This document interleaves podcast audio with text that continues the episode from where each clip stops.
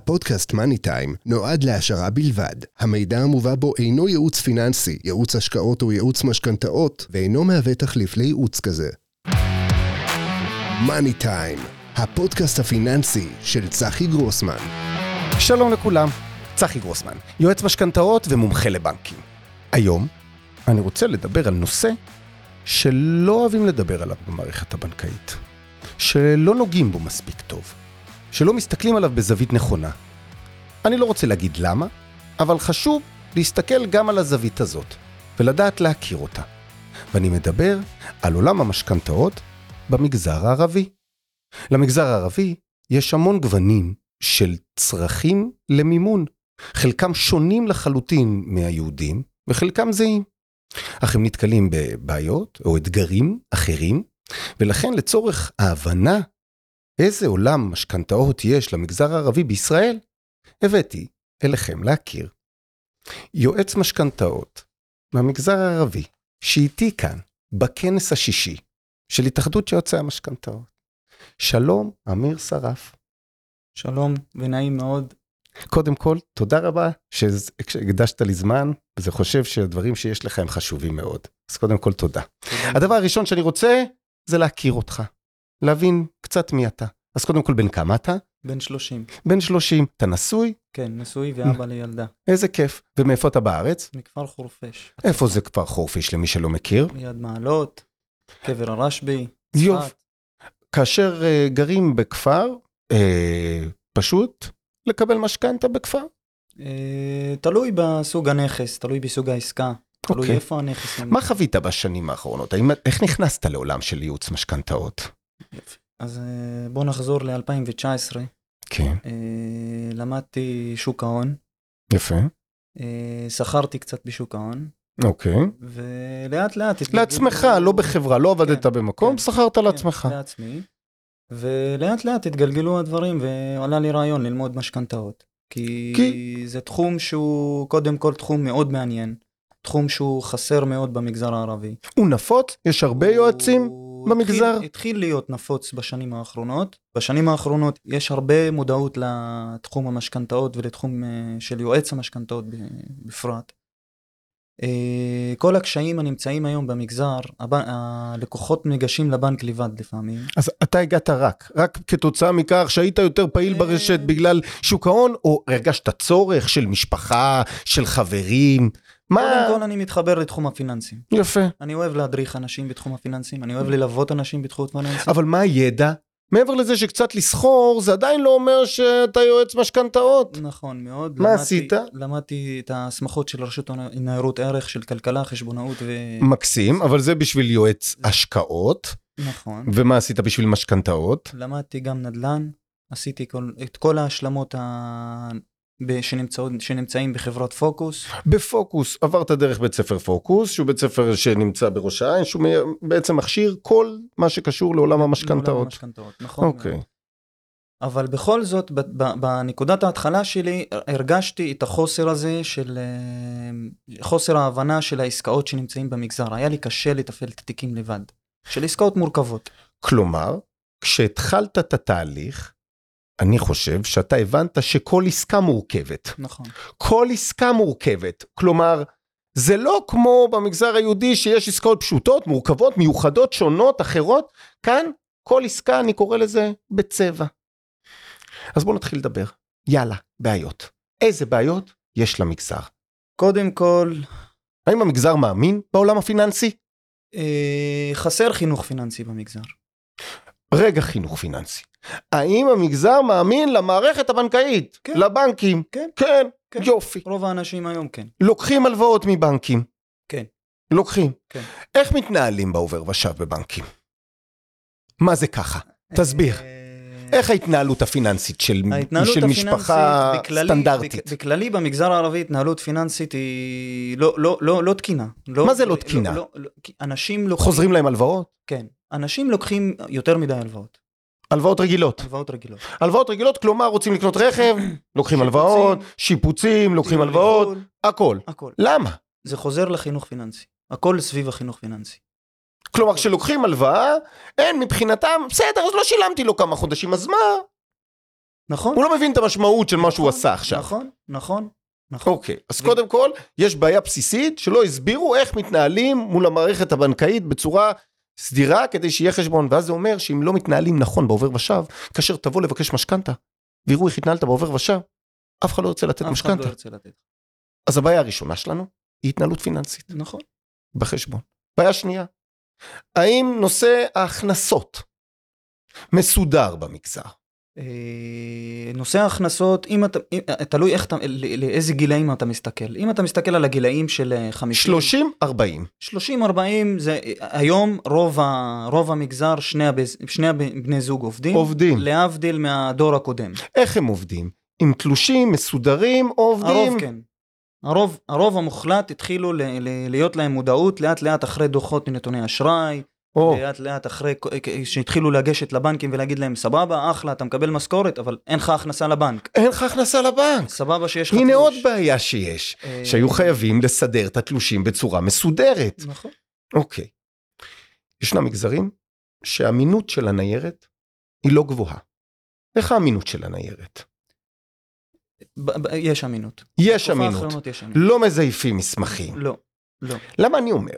כי אני בתור יועץ משכנתה, אני, כשאני מציג מסמכים לבנק, הבנק דורש ממני שאני אוודא שהכל תקין, שהכל טוב. אם קורה אירוע כזה, בעצם אני חוטף גם על הראש. נכון ואני מאוד, זה מייצר אצלי חשש, לדעת שלא מזייפים לי, לדעת שאומרים את האמת, לדעת שיש תהליך. אז אתה אומר שבשיטה הזאת עדיין יש אמינות פה. על עדיין הניירת לא מזויפת. תלוי- תלוי מי הלקוח מה כמה תמיד המורכבות. יש כאלה שעושים בלאגן, עזוב את אלה, אני מדבר על הרוב, הרוב לא יופי. אין- אין דבר כזה בעיה הבאה, יש בעיית קרקעות במגזר. יש בעיית קרקעות מצוקת דיור יותר גדולה מהמצוקת דיור שיש, שנמצאת במגזר היהודי אוקיי, בוא נדבר על מצוקת הדיור. אני רוצה רגע להתחיל מערים, ואז לעבור לכפרים.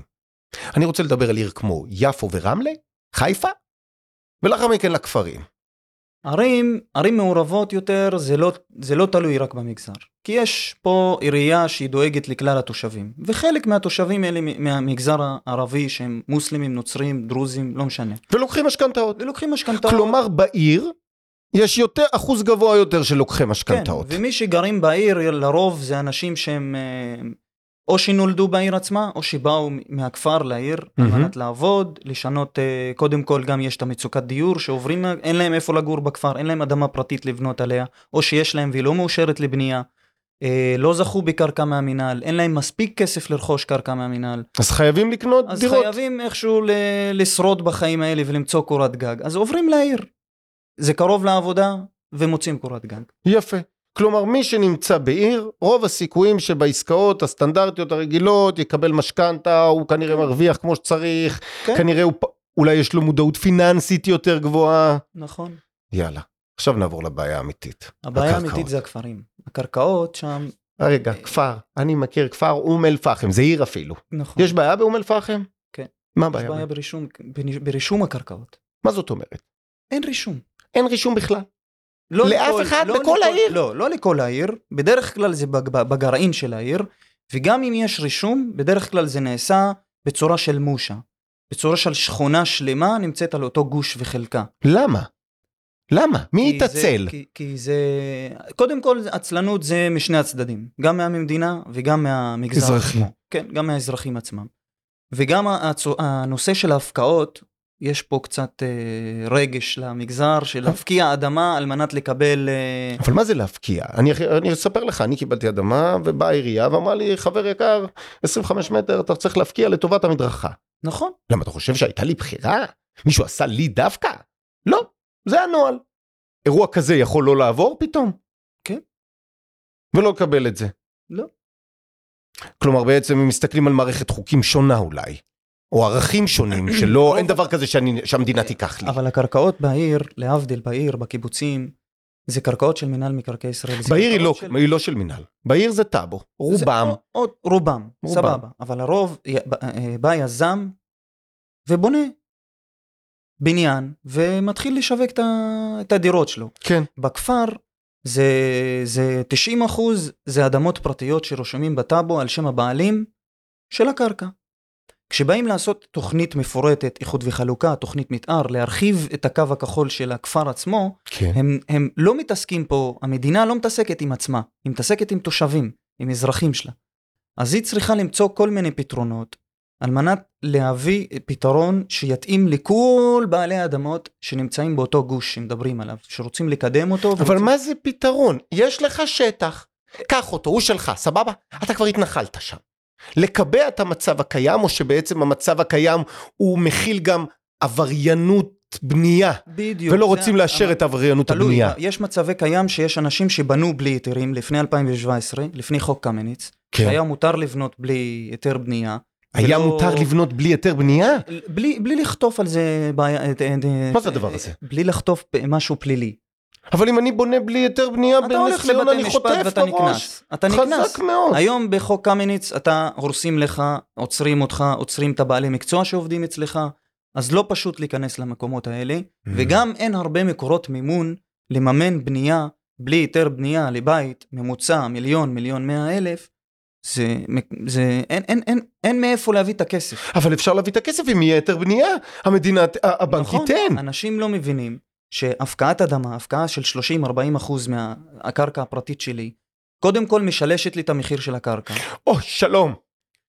שנית, זה נותן לי פתרון, לא רק לי, גם לא- אולי לנכדים שלי אני אפתור את הפתרון הזה, שנותן לי פתרון עתידי ארוך טווח. סוגר, סוגר את, ה- את הבעיה הזאת, כי מה שיקרה, שאם חס וחלילה אותו בן אדם שמחזיק, ילך לעולמו, זה יעבור הבעיה, תעבור הלאה, וזה רק ילך ויחריף. נכון. אוקיי, עכשיו בכפר זאת הבעיה, גם בעיה של זה ה- הפקעות קרקעות, זה הבעיה בכפרים. אני אישית, שבעצם האזרח מתנגד למה שהמדינה רוצה לבקש ממנו, נכון, וכתוצאה מכך יש, שברנו את הכלים ולא עושים כלום. נכון, והכל נתקע. והכל נתקע. ומי שחס וחלילה יעשה עבריינות, היום לפי אחרי חוק קמניץ- קמניץ יכול להיעצר, ישלם על זה בגודל. וישלם על זה בענק, כן. ו- ובינתיים, איפה המגזר גרים? באותו בית? כולם? אה, כן, יש כאלה שהולכים לשכירות. יש כאלה שעדיין בונים בלי היתר. יש כאלה שעולים קומה. מותר לך עד ארבע קומות בכפר, אז עולים ארבע קומות על מנת לפתור בעיה Mm. עתידית. לבן, לנכד, לעוד בן. אה, אולי השיטה הזאת היא הבעייתית, בעצם הנושא הזה של בניין, של בית ענק במקום בניין, עם דירות. זה, למה, זה, מה זה הדבר, למה, למה אני צריך לגור בדירת שלושה ארבעה חדרים ו- ואף אחד לא, אחר לא מוכן לחשוב על הדבר הזה, למה? או שהמדינה מתנגדת לבנייה הזאת. לא, המדינה לא מתנגדת, אבל פשוט אנחנו צריכים לשנות דפוס. מה זה לשנות פוס? במגזר צריך לשנות דפוס שלא צריך תמיד לבנות בית צמוד קרקע של 200-300 מטר. או לשנות צורת חשיבה לצ- בעצם. לצנות צורת חשיבה וצורת הסתכלות על העניין של המגורים. כי ברגע שאתה מ- מרים בניין של 3-4 קומות, שישמש 4 משפחות, אתה עשית ניצול מלא של הקרקע. חד וחלק. במקום לבנות בית שם של 400 מטר שישמש שתי משפחות, אתה בנית באותו מקום בית שישמש לארבע משפחות. למה ארבע? למה לא ל-16? וגם. בארבע קומות, אה, בארבע קומות, דירות, דירות קטנות, שלושה חדרים, לתת לעולם, לזוג הצעיר. אפילו אתה- בשתי קומות אפשר, עשיתי עסקאות בכפרים שאנשים שיש להם כסף, שיצאו לפנסיה, שיחסכו כל החיים שלהם, שיש להם אדמה פרטית, שמוכ... מוכ... אה, שהם רוצים לבנות שם אה, בתים להשכרה. שתי קומות, כל קומה מחולקת ליח... ליחידת דיור, כל יחידת דיור 100 מטר, עם כניסה נפרדת, עם חנייה. בת- זה, מאושר, עם היתרים. כן, עם היתרים, הכל מאושר. זה פתרון ל... ל... למצוקת הדיור. זה גם פתרון ל- לגרעין הכפר, לנכסים שהם ישנים, שהם בשנות, שהם נבנו ב- לפני קום המדינה, או בשנות ה-60, ה-50, שאפשר לעשות להם פינוי-בינוי. אפשר להביא את הרעיון הזה לכפרים ולגרעין של הכפר. אבל על מי נשים את האצבע? מי, למי צריך להזיז את, ה, את הגבינה הזאת? זה גם הממשלות. העירייה? גם, גם הממשלה המועצה אחראית על זה, המקומית? וגם המועצה המקומית אחראית על זה. מה, והמו- וראשי המועצה לא יודעים שיש מצוקת דיור? יודעים שיש לא יודעים מצוקה. שיש צורך דחוף לב, לבתים? יודעים שיש מצוקה, אה, בחלק מהמקומות כבר אה, יש פתרונות, יש שיווק קרקעות של המינהל, האם מחיר למשתכן היה במגזר הערבי? מחיר למשתכן היה. איפה? היה ב... איפה היה? נצרת? ב- היה בנצרת, פרויקט אחד אם אני מהמם. לא טועה, ולא ידוע לי על עוד מהם. לא. לא, לא. אוקיי. איך אתה רואה את, ה... את המגזר בשנים הקרובות בעולם המשכנתאות? הולך להיכנס לזה? או אה, אם שעדיין אנחנו- ימשיך לברוח מזה? אם, אם במגזר לא ישנו דפוס להסתכלות על ה... אתה קודם דורש מהמגזר לשנות. אה, כן. אני קודם כל דורש מאנשים שהם כמוני, צעירים, לשנות דפוס. פשוט מאוד. אני היום חמש שנים נשוי, גר אצל ההורים ביחידת דיור של 100 מטר, טוב לי. טוב לך, טוב אתה לי לא מאוד. צריך את הבית אני לא הפרטי. צריך- אני לא צריך את הבית של ה-200 מטר עם גינה 200 מטר, שיהיה, שיהיה לי טוב בחיים. אני צריך את הבית של ה-100 מטר עם מרפסת 20 מטר. כל אחד צריך קורת גג. כל אני לא אחד אגיד צריך. 100, 20, 80, נכון. כל אחד צריך נכון. קורת גג שיהיה לו. נכון. הוא לא יכול לגור ברחוב. וגם, וגם להסתכלות עלויות הבנייה של בתים קטנים הם הרבה פחות מבתים, מבתים גדולים. גם בדיוק. המשכנתה תקטן, עכשיו זה גם למגזר היהודי. צריכים נכון. בתים קטנים. נכון? בוודאי, ככה זה בעולם. אם הבית, הבית הגדול עולה יקר, אז עושים בתים קטנים. ואם זה למגזר זאת הדרך, השאלה איך משהו מניע. הטעות, גם, גם יש פה טעות. יש פה טעות של אנשים שבונים בתים גדולים, מפחדים לקחת משכנתה גדולה, נכון. לוקחים משת- משכנתה קטנה, אחרי זה מצטרכים עוד הלוואות על מנת לסיים את הבית, לוקחים הלוואה מהחשבון שלהם, לוקחים הלוואה מהחשבון של האישה. וואו, ואז מתחילים להסתבך, מתחילים ואז להסתבך. הבד- ואז החיווי נפגע, ואז הם תקועים. נכון. אוי נכון. ואבוי. במקום לקחת משכנתה, אני אישית, כל לקוח שמגיע אלי לבנייה עצמית, אני מאשר לו את המקסימום שניתן לאשר לו, ואני גם אם מסביר הוא רוצה לו, פחות. גם אם הוא רוצה פחות, ואני מסביר לו שאתה יכול למשוך פחות. יפה מאוד. אתה יכול למשוך אוקיי. אבל כמה תבין שבא. שאתה חייב את המסגרת נכון, הזאת, זה יפה. במקום שבעוד חודש, חודשיים תבוא אליי, תגיד לי, אמיר, אני תקוע, בלי כסף, כבר דיווחנו על גמר בנייה, הבנק לא ייתן לך כסף. הבנק לא ירצה לתת לך כסף, כי אתה מבחינת הבנק סיימת לבנות. או שתבוא אליי באמצע הבנייה ותגיד לי, אמיר, אני רוצה להגדיל את המשכנתה. זה עוד תיק, זה עוד עלויות, זה עוד שמאות. אז אני חוסך את כל זה ללקוח, ונותן לו מסגרת כמה שיותר גבוהה, ו- ומן הסתם באחוז מימון המותר. ואז אני אומר לו, תמשוך כמה שאתה רוצה, תצטרך. כלומר, פה זה גם דרך ללמוד איך לעבוד עם הפרויקטים האלה, שהם לא יכולים לבקש את המינימום ובסוף להיתקע, ממש צריך לתכנן את הפרויקט. נכון. אוקיי, וגם מאוד חשוב להגיע לטופס 4. בתים הכי חשוב. במגזר מגיעים לטופס 4? אה, בשכונות החדשות, ב- לרוב כן, לרוב כן. נכסים שהם יותר אה, ישנים אה, לא קיבלו טופס 4, היה להם כל מיני שינויים, במקום קומת עמודים עשיתי, ואז לא עשיתי את נתקעים, הקומה, אז הבנק נתקעים. אומר, מה אני עושה עם הנכס הזה? אין לו טופס 4 ואני תקוע, זה אחת מהחששות בבנייה עצמית. אפילו במגזר היהודי, גם יהודים נתקעים לא מצליחים לסיים את הבנייה. נכון. ובמגזר הערבי לדעתך בנייה עצמית היא היום באחוזי משכנתה גבוהה יותר מ... מ... כן, היום זה בעיקר מה ש... התחילו- היום, היום התחילו לקחת 900 ומיליון ומיליון אה, זה גם- ו-800 אלף. וואו, אה, מת- אה, היום גם אנשים הצעירים אה, יותר מודעים לניהול הניהול התזרימי של הפרויקט. אה, עושים ניהול תזרימי, לוקחים הצעות מחיר, משווים מחירים. אה, ג- גם כי אנחנו חיים בסביבה שהיא, בסב- היום, שהכל יקר. הכל אז יקר. צריך לקחת כ- כמה שיותר הצעות על מנת להוזיל לעצמך. כי אתה, אם אתה לא מוזיל לעצמך, אתה יודע שאתה תגיע לחתונה, יכול להיות שתוותר על איקס, יכול להיות שתוותר על ירח דבש שרצית, ת, ת, ת. זה גם דברים שהם במחשבות של אנשים שבונים היום, הצעירים. אה, הדור הקודם הוא דור שהוא יותר פחות מאמין ב- במשכנתה ובחובות גדולים ומאמינים יותר בלבנות את הבית, על הלוואות, לסיים את ההלוואות תוך עשר שנים ולצאת לדרך חדשה. אבל זה לא הבנתי. נכון. אבל זה לא נכון, אי אפשר להתנהל ככה היום, שגם ההחזרים גם עלו. נכון. עכשיו, איך ההתייחסות במגזר ליועץ משכנתאות יהודי מול יועץ משכנתאות ערבי?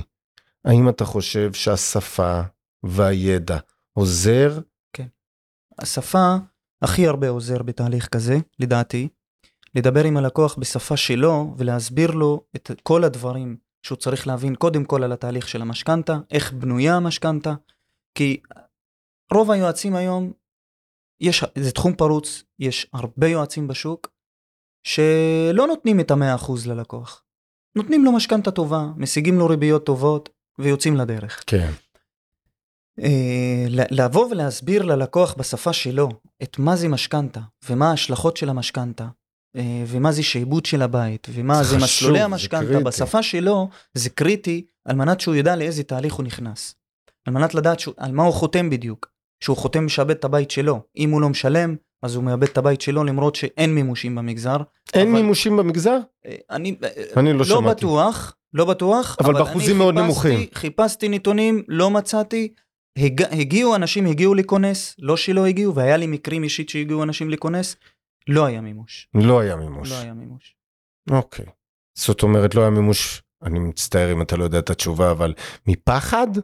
או לא היה מימוש מהסדר? כי פשוט, מהסדר. וכי מהסדר. פשוט- וכי פשוט. לא כי לפעמים- אי אפשר לממש. לא, לא כי... ש... גם אם, אם יפרסמו את הבית להשכרה או למכירה, מי יקנה בסוף? המשפחה. אף אחד לא יקנה. אף אחד לא יבוא ויקנה את הבית של מישהו אחר. מתוך מאותו הכפר שלהם, כי בדיוק, כן. כי זה כאילו בגדת בו, ב- בדיוק. אכלת אותי. בדיוק, זה כאילו לא נעים כזה. אה, ואז איך בנק יממש את הנכס? הבנק לא ממש נכנס. לא ממש. אבל אתה מבין שבעצם הבנק חייב להתבסס על הרי זה- משהו. הרי זה, זה הדילמה הכי גדולה וזה הסיכון הכי גבוה במשכנתאות במגזר הערבי. שיהיה בעיית מימוש. שיש בעיית מימוש. בכפרים במיוחד. הבנתי. אתה חושב שיכול להיות שינוי? אה, כן, משני הכיוונים? משני הכיוונים. הלוואי.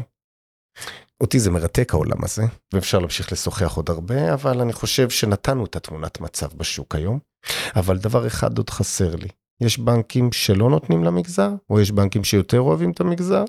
כן, ברור. יש את...